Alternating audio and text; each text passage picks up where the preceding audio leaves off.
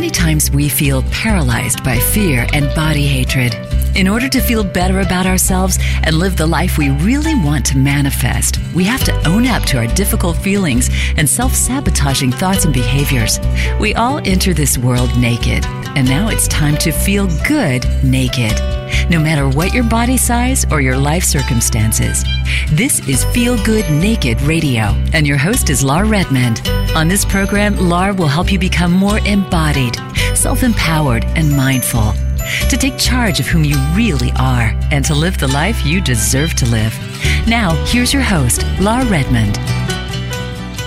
Hello, and welcome back to Feel Good Naked Radio. I am your host, Lar Redmond, and I am here for you every week, bringing you the most empowering information available with the most inspiring experts in their fields so that you too can feel more embodied and live a life that is integrated and aligned, both with your sexuality, your mind, all of the above, your body, your soul. It all goes together. Um, we could categorize the aspects of our beings that are one or the other but ultimately, to be embodied, you want to experience full alignment. And in my coaching practice, where I help individuals on the phone or in person, I often say, Alignment is when your heart and your gut and your words all match. And when that happens, it feels electric. It's the embodiment of being aligned and the alignment of being embodied, and they all go together. And today, my guest is extremely special. I want to introduce her formally in a moment, but she is a sexuality doula, and I think for a lot of people in my generation, being 50s or older, you know, sexually, we, we really didn't get a lot of the education that's available today. And Ev'Yan, my guest, is one of the leaders in the field. She's bringing information out there to the world that when I was younger, you really couldn't find. I mean, we had The Joy of Sex, which was a book that really was the only book I remember being a book one could get their hands on to try to just learn what are some other parts about sexuality that aren't just about having an orgasm or, um, you know, flesh to flesh? It goes deeper than that. And in today's world, we're lucky to have my guest out there publicly available for you. If you're listening and you have any little ones hanging around, please put on earphones or have them go put on their earphones because this will be an adult only show. Um, and that's always good to know because sometimes the little ones get very excited by the word sex, and it's not time for them to learn some of the things we're going to learn today. My guest is Ev'Yan Whitney, and she is a writer, a sensualist, and a sexuality doula. She helps facilitate, educate, and hold space for women and femmes who are seeking to come into the full expression of their erotic selves. She's also the host of her very own podcast called Sexually Liberated Woman Podcast, which is an ongoing sex positive dialogue that highlights, celebrates, and encourages sexual liberation in all of its forms. When she's not writing or working on her podcast, Ev'Yan is helping women to step out of their sexual shame and into their erotic power via one on one coaching and intimacy counseling. We'll tell you how to find out more about her at the end of the show, but right now I want to welcome you, Ev'Yan, to my show. Thank you so much for being here. Yeah, thank you so much for having me. It's it's an honor and a pleasure. And we've spoken a little bit, um, not live, and, and I told you that what really pulled me to you because I'm seeking my own inspiration through this show. And I read something about the work you're doing through your podcast as well as through your website and your blog and Instagram. And I immediately went to that to look at it because what I was saying in the intro is where we could all use your guidance today, which is that I think a lot of us have been sexually repressed, have had these sort of ideas around sexual freedom that are more shameful than liberated.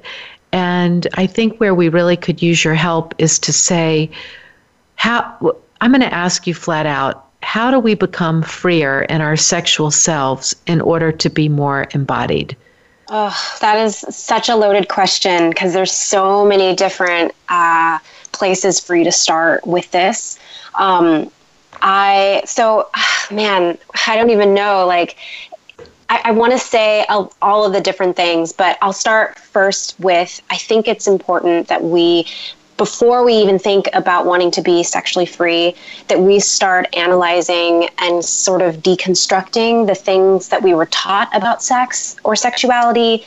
Maybe they're falsehoods, maybe they're uh, beliefs that have been passed down to us from family members or churches or institutions, whatever um, that that comes from.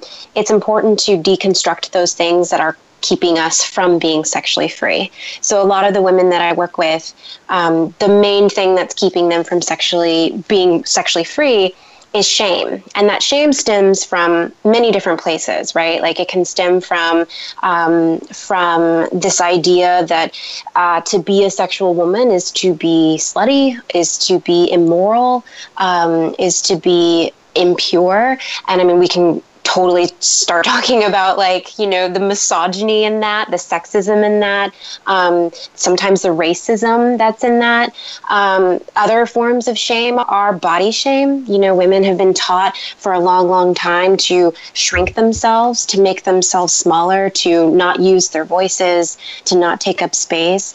Um, so in those senses i think it's important before we can even think about what it looks like to actualize sexual freedom, we have to first start deconstructing and like really just like going inward and analyzing the things that are potentially keeping us from being sexually free.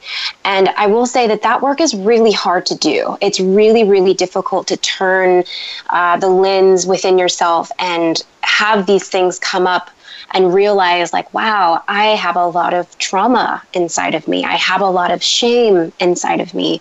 Um, and and having the realization of that is it can be so overwhelming. It can be really um, uh, discouraging. It can be really even bring some shame within you that you even feel the way that you do about sex. But it's so so important. It's so so important. And then once you begin to do that that deep work um, then you can start taking further steps analyzing okay the shame came from this. Do i believe that that's true? Like do i believe that it's true that if i take up space that i'm going to be a bad person? Um, or analyzing the fears that are attached to that. You know like w- one thing that i hear from my clients all the time is that they're worried that if they actualize and fully step into and embody their sexualities, they are going to put themselves um, in danger, like they're going to put themselves at risk. And that's a real world. Uh, I mean, that's a real consequence of especially living in a in a society where we have rape culture and misogyny, sexism, all those really yucky things. Um, that is a real threat to women. But if we can like just take a step back a little bit and kind of ask ourselves like okay what would it look like first for me to express myself as a sexual woman oftentimes that doesn't look like having random public sex with strangers, right? Like most of the times when I ask my clients this question, they just want to be able to inhabit their bodies and to feel with their senses when they are walking in a room. And in order to do that, they have to take up space and they have to be okay with taking up that space.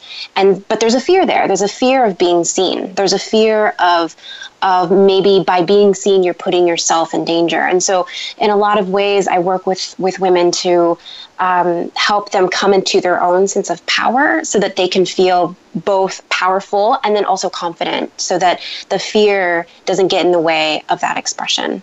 Um, so, I mean, again, like the question is so big and it can go in so many different areas, but I think that that would be like the first big step.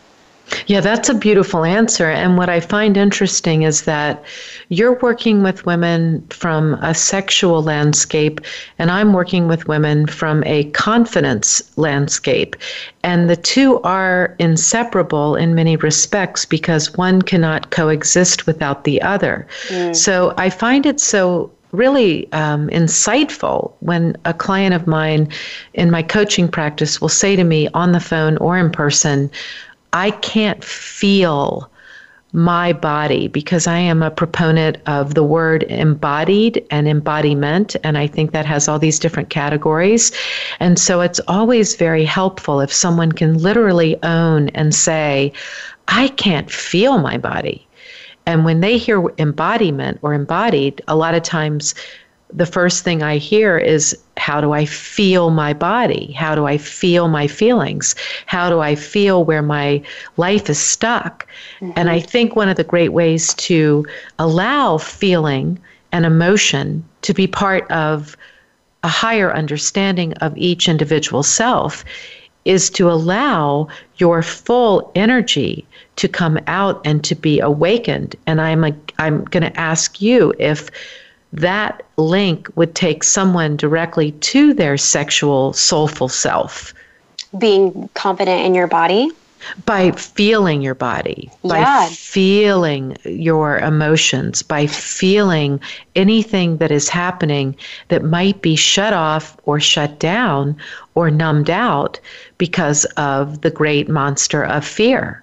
Yeah, definitely. Well, one thing that uh, a lot of people think about my work is that I'm sitting in session with people talking about orgasms and masturbation and I don't know the Kama Sutra or whatever. But um, honestly, for for my with when it comes to my work, sex is in a lot of ways sort of the gateway that gets people into this realm of healing themselves in a holistic way. I, I heal from a very holistic perspective. I, I believe that sex is connected to everything. So, like, we can't talk about sexual liberation without talking about body acceptance. We can't talk about sexual liberation without uh, this idea of, of taking up space. We can't talk about sexual liberation without um, honoring your body's natural cycles and honoring your emotions.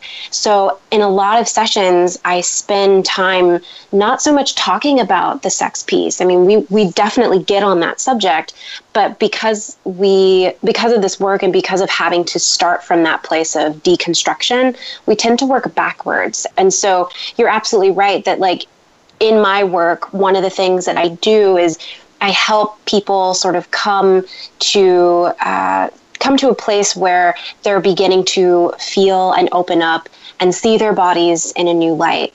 Um, and it, it for some people it seems a little counterintuitive because you know I mean I've had a few clients be like, "Well, are we ever going to talk about sex?" and I'm like, "Well, I mean, yes, we absolutely can, but like it's it's going to be really difficult for us to navigate all of the deep juicy things within sex and sexuality if you're not in a place of of acceptance and uh, groundedness in your body um, and, and if you have a relationship with yourself where you are stifling your emotions or you uh, aren't allowing yourself to be the full expression of yourself, whatever that looks like. So, um, so yes, I, I, I, definitely agree with you. I think that um, that it's it's connected to so many things, and you can't get to that confidence piece until you begin to uh, to heal and nurture this relationship that you have not just with your body but also with with your emotional body, as I like to call it.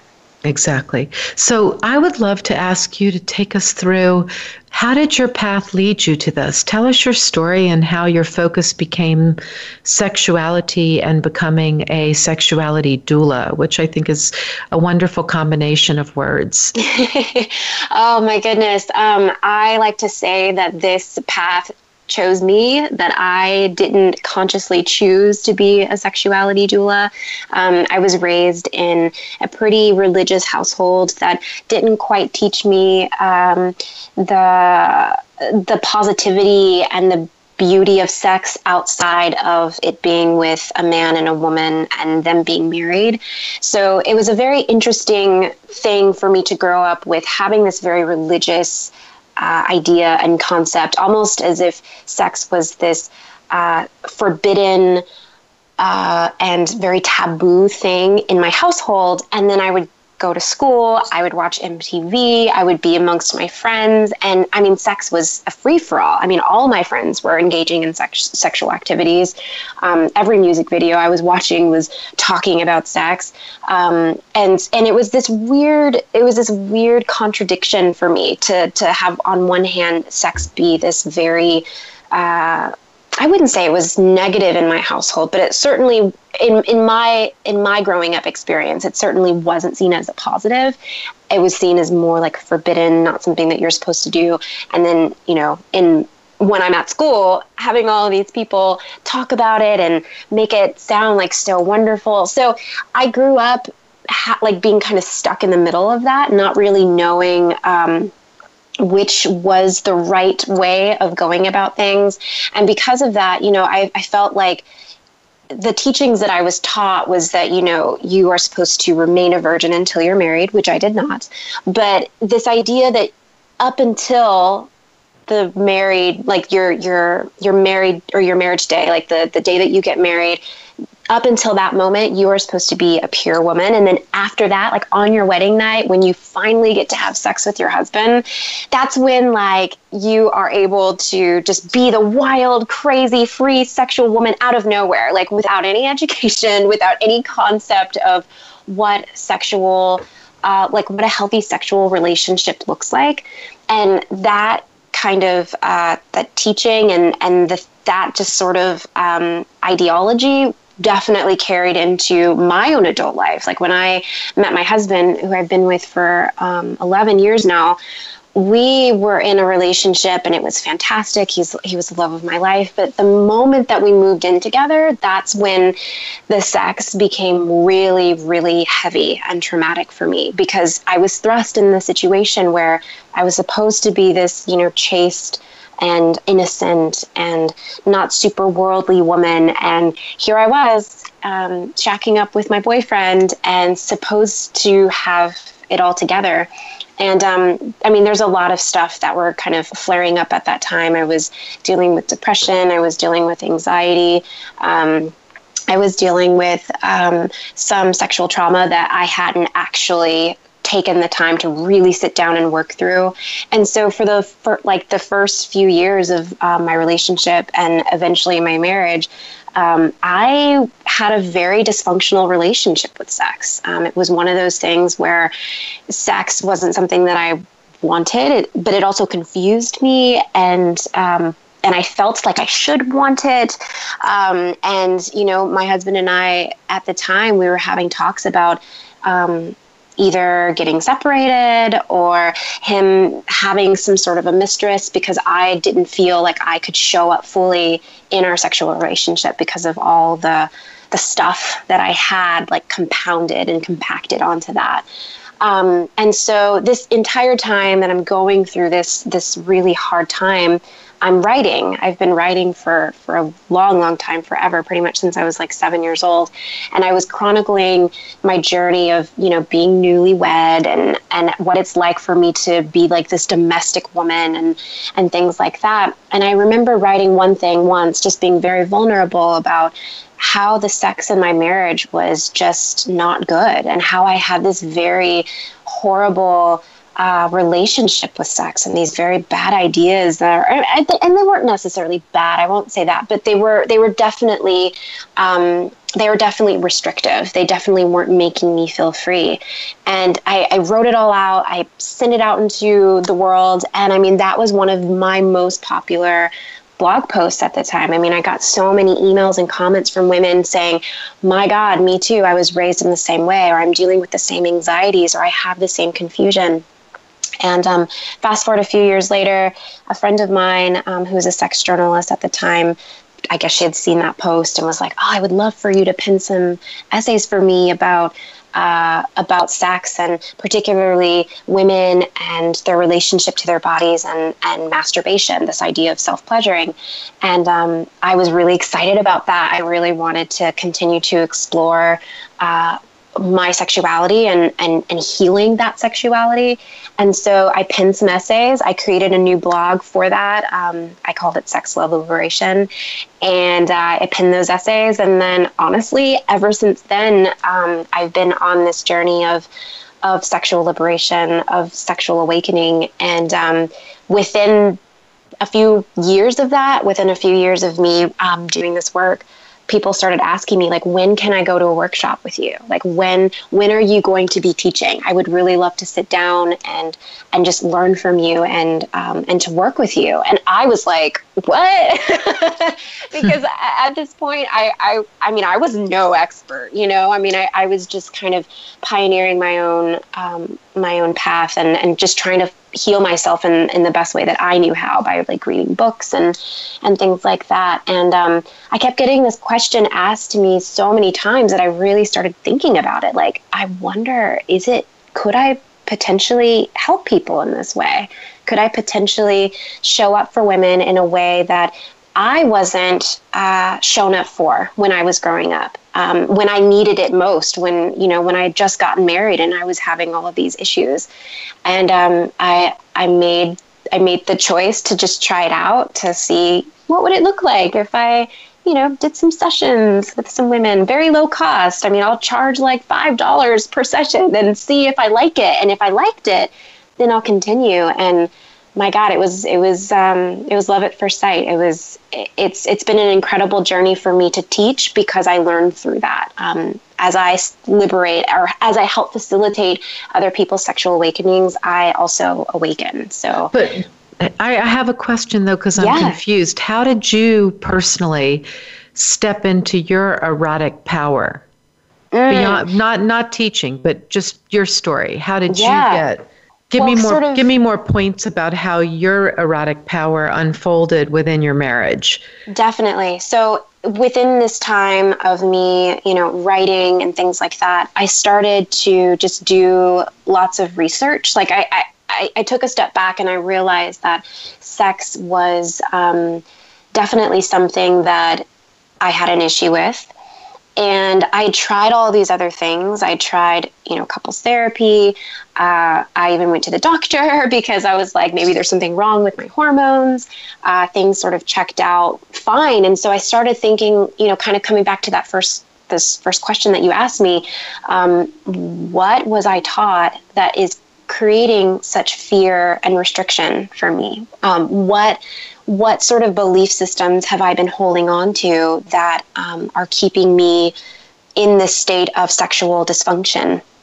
So and, I'm um, guessing um, one of the points was to let go of that conditioning and that belief system that was keeping you separate from your yes. sexual erotic power. Absolutely. And reading lots of books. I started getting right into sex positivity. I wanted to learn and know okay, if this is the way that I'm living my life, obviously there are people out there who are not in this sexual dysfunction state. Um, what what are their lives look like? What do they, what sort of beliefs do they have about sex and sexuality? I'm just really being curious about what sexual liberation looked like because I didn't even have a concept of that at the time. I didn't know that sex could be liberating. I didn't know that I could feel free in sex. And so that's that's kind of how it started. I started getting really curious and I started reading books and I started um, educating myself on my anatomy, you know, like realizing that um, that that I my body is essentially primed for pleasure and is is supposed to to feel pleasure. And from then, you know, that's just when my journey just continued to sort of take off and um, and and progress in that way. So I think sex positivity could use some definition for listeners. What does that exactly mean? So sex positivity is like a it, it's an idea of sex and sexuality being unshamed and unhidden. Um, because for so long, uh, there has been such shame and dogma and taboo attached to sex, and not just sex as a whole, but particular kinds of sex, you know, like not straight sex or not vanilla sex. So, sex positivity essentially is um, being accepting and having. Um, having a sense of respect to others who have um, who have sex and whatever in, in however that looks like. I mean that can look like people who are incredibly kinky people who are not super kinky people who are non-monogamous people who are um, monogamous. Um, it just it just really means that you respect other people's sexual expressions. What does vanilla sex mean Mm, vanilla sex, that's a really, really good question. That's actually something that I've been uh, thinking about over the last couple of weeks. But, um, you know, vanilla sex, as I understand it, is any sex that doesn't involve. Uh, uh, doesn't involve the oh my gosh, it's it's so hard to explain. So sex, so vanilla sex, I would say, is like the sex that you have that uh, or the sex that you see when you're watching like a love scene on on television or in a movie. You know, it's usually in a missionary position. Um, there's usually no power play uh, dynamics happening. Um, there's usually no kink or anything like that. It's usually just like kind of your everyday average, like you know, everyday average sex. So it would be the kind of thing you'd see in a movie that would not be pornography. It would be, oh, here's the typical hetero model of man woman, and they're making out, and now they're in the missionary position.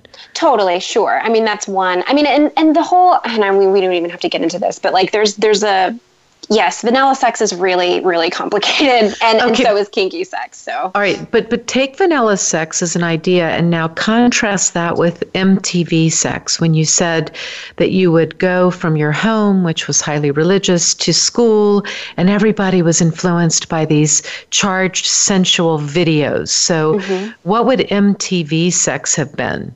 Oh gosh, well, I mean, I I didn't really see sex on MTV. I mean, not like sex as an act, but I definitely saw uh, hints and was given glimpses of what sex as an act looked like via MTV. So, I mean, there was a lot of glorification of, of women's bodies, um, sort of in a derogatory sense. Um, it, it, the impression that I got from MTV was that sex was plentiful, sex was constant, orgasms were uh, were required, um, and there's also this this dynamic of the man being sort of the dominant one, the one that's getting his needs met, the one that's getting his pleasure um, satiated, and the woman is sort of his object, uh, his Servicing. toy to sort of play with. Sure, yes, servicing yes. the man. Mm-hmm. So, so I think what what's confusing for the listener, just to clarify, is first of all, MTV was music television, these 24-hour running videos,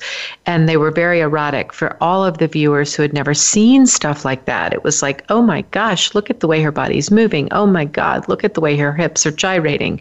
It was the first time I think in a public acceptable format we were exposed to the visual erotic self. But on the flip side of that, you're right. There was a great deal of heterosexual servicing of the male from the female, which ultimately would be disempowering. But there was an erotic charge to watching people move in the ways they did in these videos. I feel the same memory thinking of MTV, which was just like, oh my God, I can't believe what I'm seeing. Mm. And then checking in with self to say, what am I feeling? And a lot of times I think people were turned on watching this type of music video. However, as we have evolved from music television to now, there is a great difference in the sexualized, glorified male and then the woman that's servicing that person's pleasure the, the hope I have with the work you're doing is that pleasure is becoming equally acceptable and understood mm. by women and men and trans and femme and any identity that one feels authentic about within themselves. They deserve, you deserve, all of us deserve pleasure. And I think that would hopefully be the evolution from that erotic charge visually to now psychologically and uh, otherwise.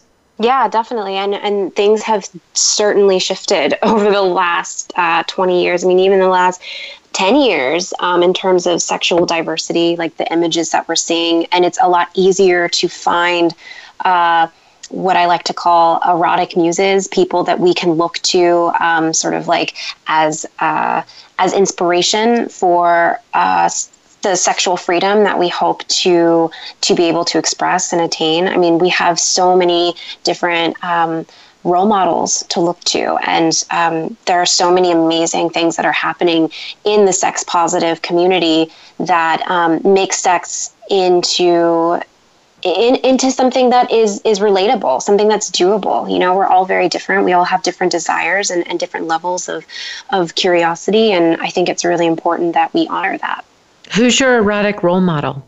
Oh, that is a really good question. Um, for the longest time, it was Anais Nin because um, as she's an author, she wrote. Oh yeah, uh, good answer. Yeah, yeah, she wrote a, a erotica. Uh, she was she was like my my uh, imaginary godmother um, when I was doing, when I was really in the thick of some hard times with my sexuality. She, her books I was constantly reading because I loved her perspective on sexuality and just watching her uh, blossom and, and awaken sexually just through reading her diaries was just, oh, it was so inspiring. Um, so she'll always have a special place in my heart because of that. Um, she really helped facilitate that. Um, these days, though, I'm really, really in love with uh, Beyonce. I, I love mm. the work that she's doing to uh, kind of uh, highlight what female uh, sexuality looks like, particularly black female sexuality. I think that um, that is one part of our history that has uh, has not been able to shine without judgment. And um, I like that she's sort of standing in her power and and influencing other women to do the same. Oh, that's such a great answer. And I think, with respect to Beyonce's imagery and what she puts out there, she's doing it also from the perspective of a married woman, mm-hmm. a woman who is beautifully pregnant as she dances on that stage at the Grammys, a woman who is showing the world that mother wife does not have to be non erotic. Mm, exactly. And you brought up the marriage night, and I want to go there because I bet a lot of listeners can relate to this. There is so much pressure that's put on, whether you're from a religious home or whether you've just been subliminally taught from the history of, you know, loyalty, marriage, partnership. I think that that marriage night, the first night of marriage, is a great metaphor for how we end up closing down the emotional system in a partnership when it is the ultimate opportunity to open the vessel of the emotional truth of each mm. person. And so there's this pressure for anyone out there married, you know exactly what we're talking about, whether you're gay, straight, trans, whatever your association is. You've been married and you know that feeling that night. And I got to say this because I hear this in my private practice a lot. There is rarely a wedding night that is sexually charged and erotically, you know, positioned, uh, no pun intended, for the emotional body to want to be sexually erotic and charged and um, and turned on. Why? Because emotionally, you just got married that day or that afternoon or that night. That in itself is a really big moment emotionally. And so the reason I wanted to open this conversation up is as life marches on for that married couple or a person in long-term relationship, I note often that there is a shutting down instead of an opening up. And really when I think about the beauty of marriage, partnership, long-term love, it's about creating space that's safe for both people to open up so that you as an individual are learning and maximizing your soul self, creating this beautiful third octave with your partner. And I love the idea of starting with that first night of marriage and then really talking candidly, you and, and, and myself, about long term love and erotic power. Mm, yes, yes. Well, you know, I think a lot of people have this idea that when you hit adulthood and i mean the reality is that most most people by the time that they're getting married have already had sexual experiences. Um, i think that there there's this pressure to have it all figured out and to be sort of an expert on sex at that point. Um, i know particularly for women we have been raised to kind of see um, our partners, particularly if we're with men, uh, male partners, to be sort of the gatekeepers of our sexuality. So our our sexual expressions aren't activated until we are in bed with our husbands, or our sexual desires aren't uh, explored until our partner uh, encourages us or, or influences us or inspires us to do that. Um, and so, what I like to do, or what I'm trying to do in my work, is not have it be so boxed in and, and not have that pressure to be perfect um, a lot of times what I'll say in my work is that, you know, this process of sexual liberation is a journey. There is no destination. I mean, you can have a, a desired outcome, you can have a desired goal in mind, um, but you will always be on this path of learning who you are as a sexual person um, because of the world we live in, because we still live in, even though it's sex saturated, we still live in a sex negative world. And so I think it's it's absurd and unhealthy and a little dangerous to have this assumption that the moment that you get married and you meet the love of your life, the sex is going to be good, it's going to be perfect, he's going to know how to turn you on, um, you're going to know how to orgasm. Like, if you haven't had the sort of uh, the, the education, if you haven't done the work to deconstruct the things that could be keeping you from being sexually free, or, or maybe are keeping you from not accessing your sexual truth because i mean that's another thing. A lot of us are walking around trying to be the porn stars that we see constantly put on this pedestal and we're not actually sitting down and asking ourselves okay but what is my sexual identity? Like what is my sexual expression? What does that look like? Um, i think that if you start to do that work i mean it's it's it's going to take years and years and years before you can get to a point of really really knowing yourself. I mean look at me. I've been doing this technically i've been on my sexual liberation journey for about 12 years and like there's still so much to be healed within me. There's still so many things that um, me and my partner are having to struggle with. I mean, matter of fact, I'll be very honest with you. A few nights ago, I got triggered by a sexual encounter that me and my partner were having, which is always a really humbling experience for me because when I'm in because of the work that I do, you know, and because of folks like you who call me an expert, I like to think like, oh, I've I've got this. I've I've been doing this for a long time. There's no reason for me to to kind of step backward and and uh, you know I, I I've made it. Um, and and then I realized like no, once once again, you know this work is something that is lifelong and and something that you have to continue to put work into. Yeah, and I think the way I would define expert in my um, my own definition is someone who's devoted, devoted to their cause, devoted to their purpose, has put in at least 10 years. Um, and ideally, that work, that education, that sharing as a teacher gets richer and richer and richer with every decade. But the mm. devotion, mm. the devotion is non negotiable. And that's how Ooh, I. I like your definition. I really do, because I talk to so many people. And yeah, devotion, I love that. That's great. Well, and when I researched you, there was so much work that you have contributed to this idea of erotic power and stepping out of shame sexually. And I don't think that there are a lot of people who can say that they've put 12 years into that. And if they have, then it's time for them to share what it is that they're learning and knowing. And it seems yes. like people have trusted you. But I want to mm. go I want to go back to what you were saying about the long-term love affair and I also want to open up the notion that this is no way a heterosexual conversation. Yes. You know, yes. this is bisexual, a gay, trans, whatever your identity is as a sexual being, which we all are, there is the beauty of long term love. And you, you made the comment earlier about trying to do it, quote, right. But honestly, what is right is subjective and it's personal. And so Absolutely. I find it so hopeful in long term love that the erotica and the sensuality, even at those moments where there's a trigger, that would be the opportunity to go down under the trigger and say, what am I here to learn from this experience with my long term safe, trusted lover, partner. Mm-hmm. And then that's an education that you go on together because there is that desire to continue to awaken individually, which is going to continue to give that beautiful oxygen and texture to the long term love. And when it comes to sexuality, that is something that is so personal. And I think we get really confused by the assumptions that, you know, this equals orgasm. Orgasm is the point of sex.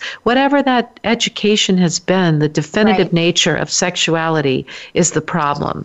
The mm-hmm. idea is to keep the awakening, I would guess, in the body and in the mind and in the spirit. So with partner, you can continue to unfold, unleash, uncover the parts of yourself that have not even been discovered sexually, but to do so with someone who's devoted. And that's that word again devoted. Yeah. Yeah.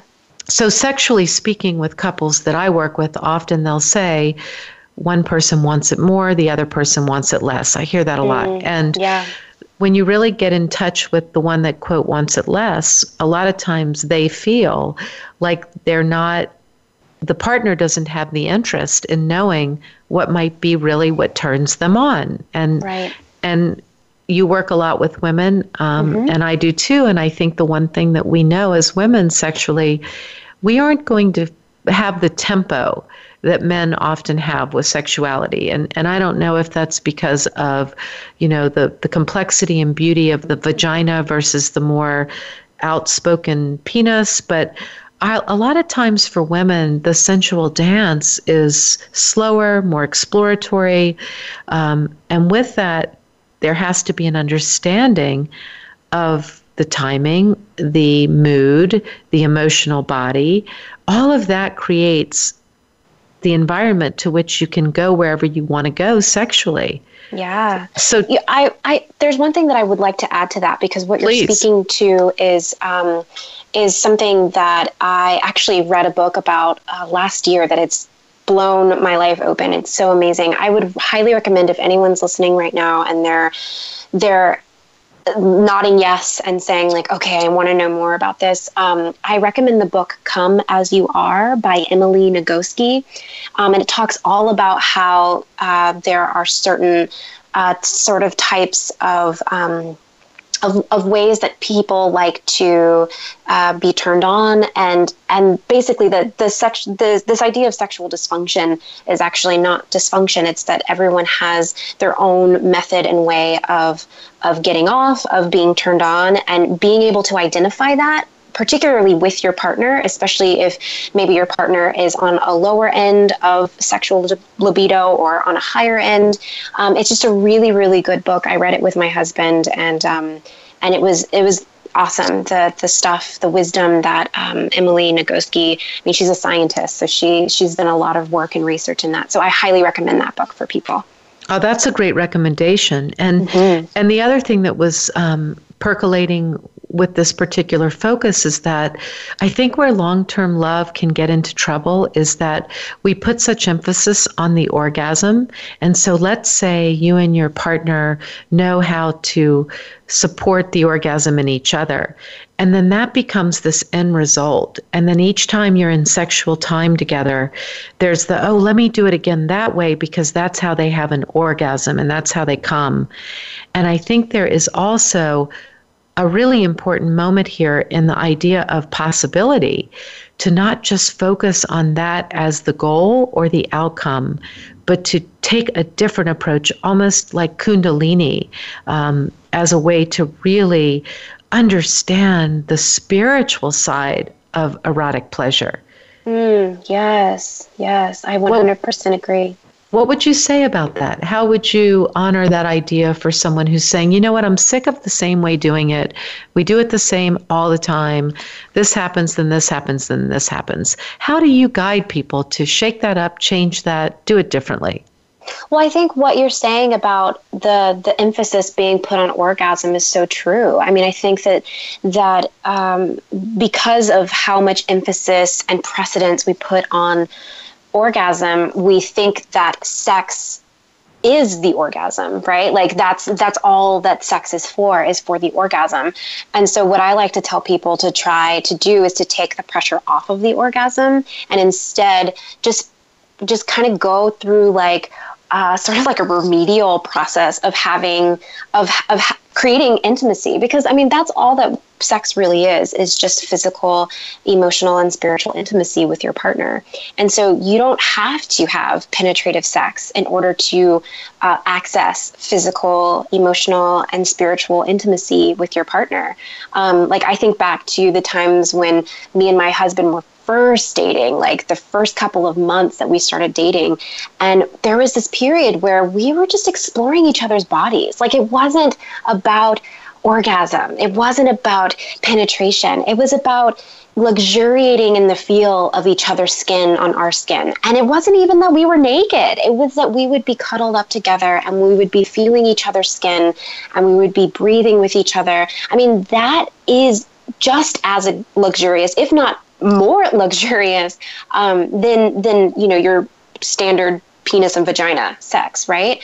Um, I like to say that it's all about intention. And if you can show up in your relationship with your partner and your intention is to create intimacy, I mean, there's so many ways then for you to experience sex, right? Because if sex is, is, is simply intimacy, making your, your partner a delicious meal and infusing it with the intention of intimacy and love um, and devotion, that can be an act of sex, you know? Um, yeah. I, I also think that one of the things that I work with a lot with clients is intention is also aligned with where you put your attention. So mm-hmm. you can you can have an intention to be intimate with your partner in a new way. And for a particular um, night together, you might both decide, let's do it like we've never done it, as if we're in our newest time together, exploring each other's bodies for the first time.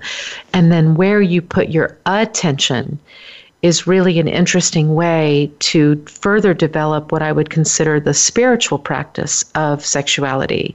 So I'd love for you to tell us in all the work that you have done in this category and area of embodiment, what would be some erogenous zones of the body, um, areas of the human body that have heightened sensitivity that are not the typical places we usually consider that to be, like the breasts or the clitoris or the penis.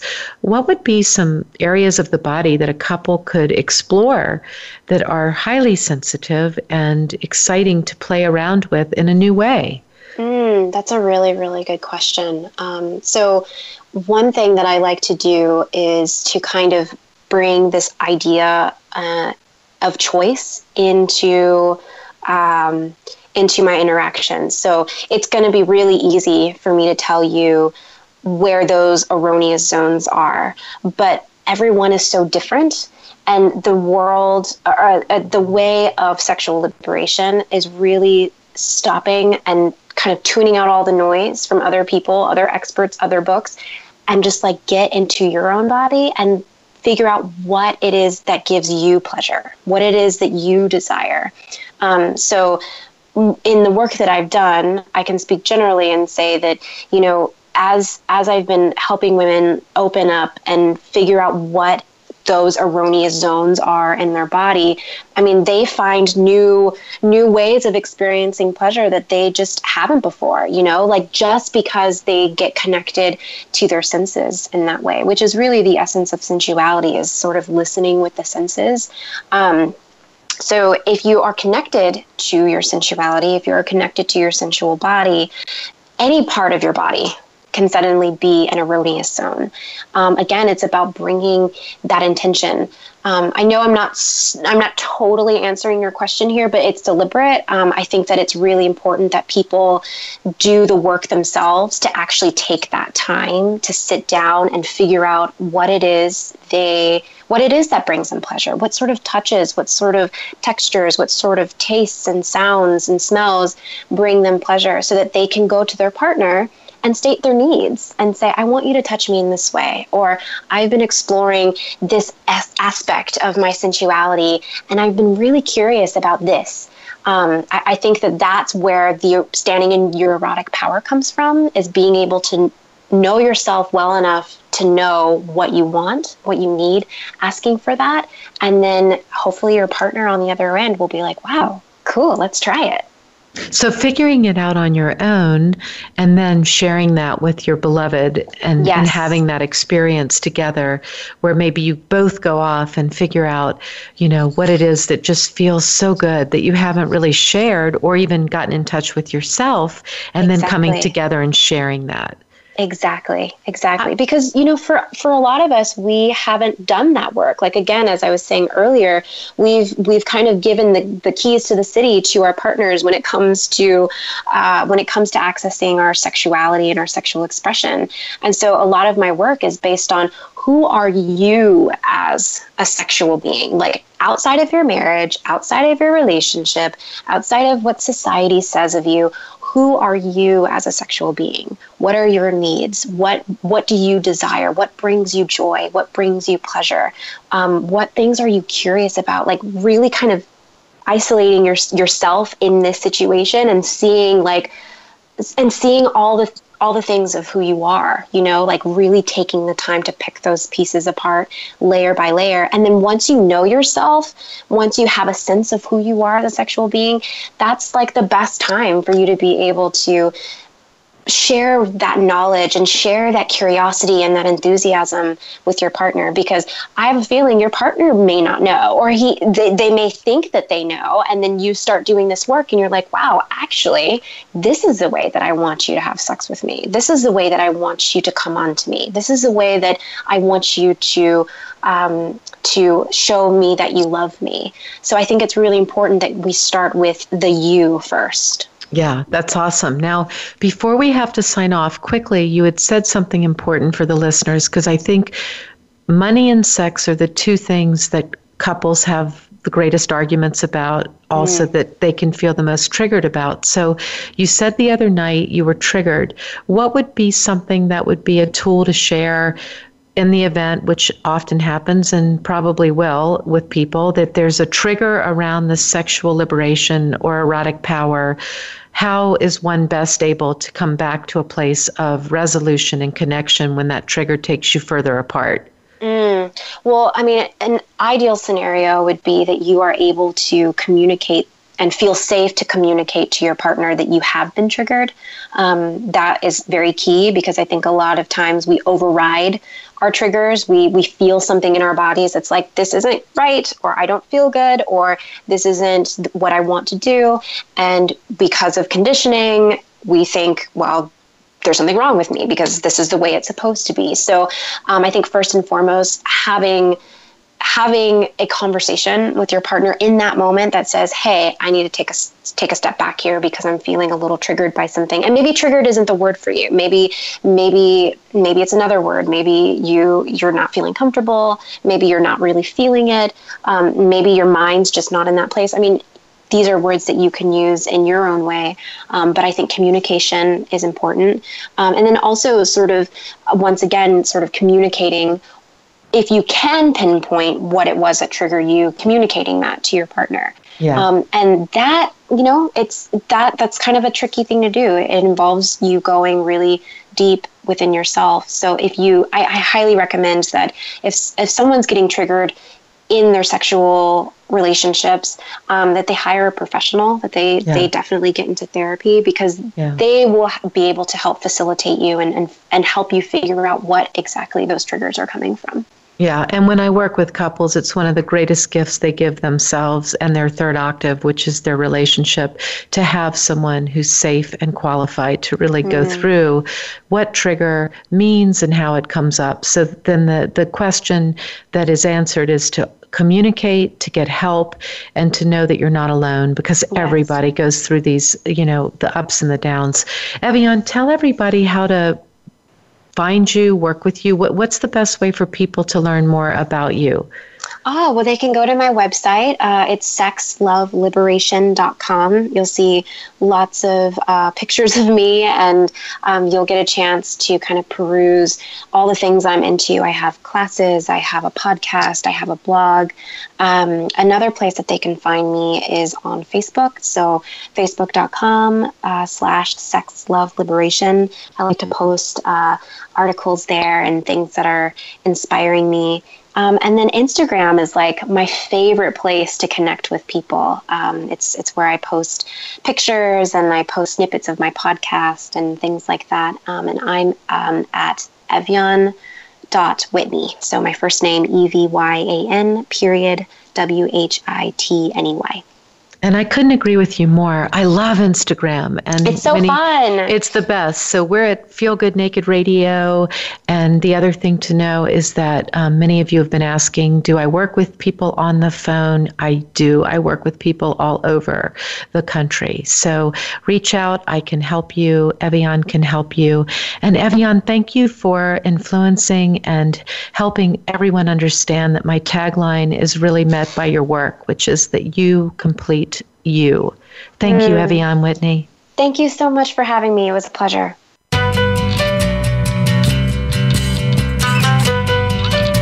Thank you for listening to Feel Good Naked Radio with Laura Redmond. Please join us live again next Thursday at 10 a.m. Pacific Time and 1 p.m. Eastern Time on the Voice America Variety Channel. Until our next show, be you and feel great in your own skin.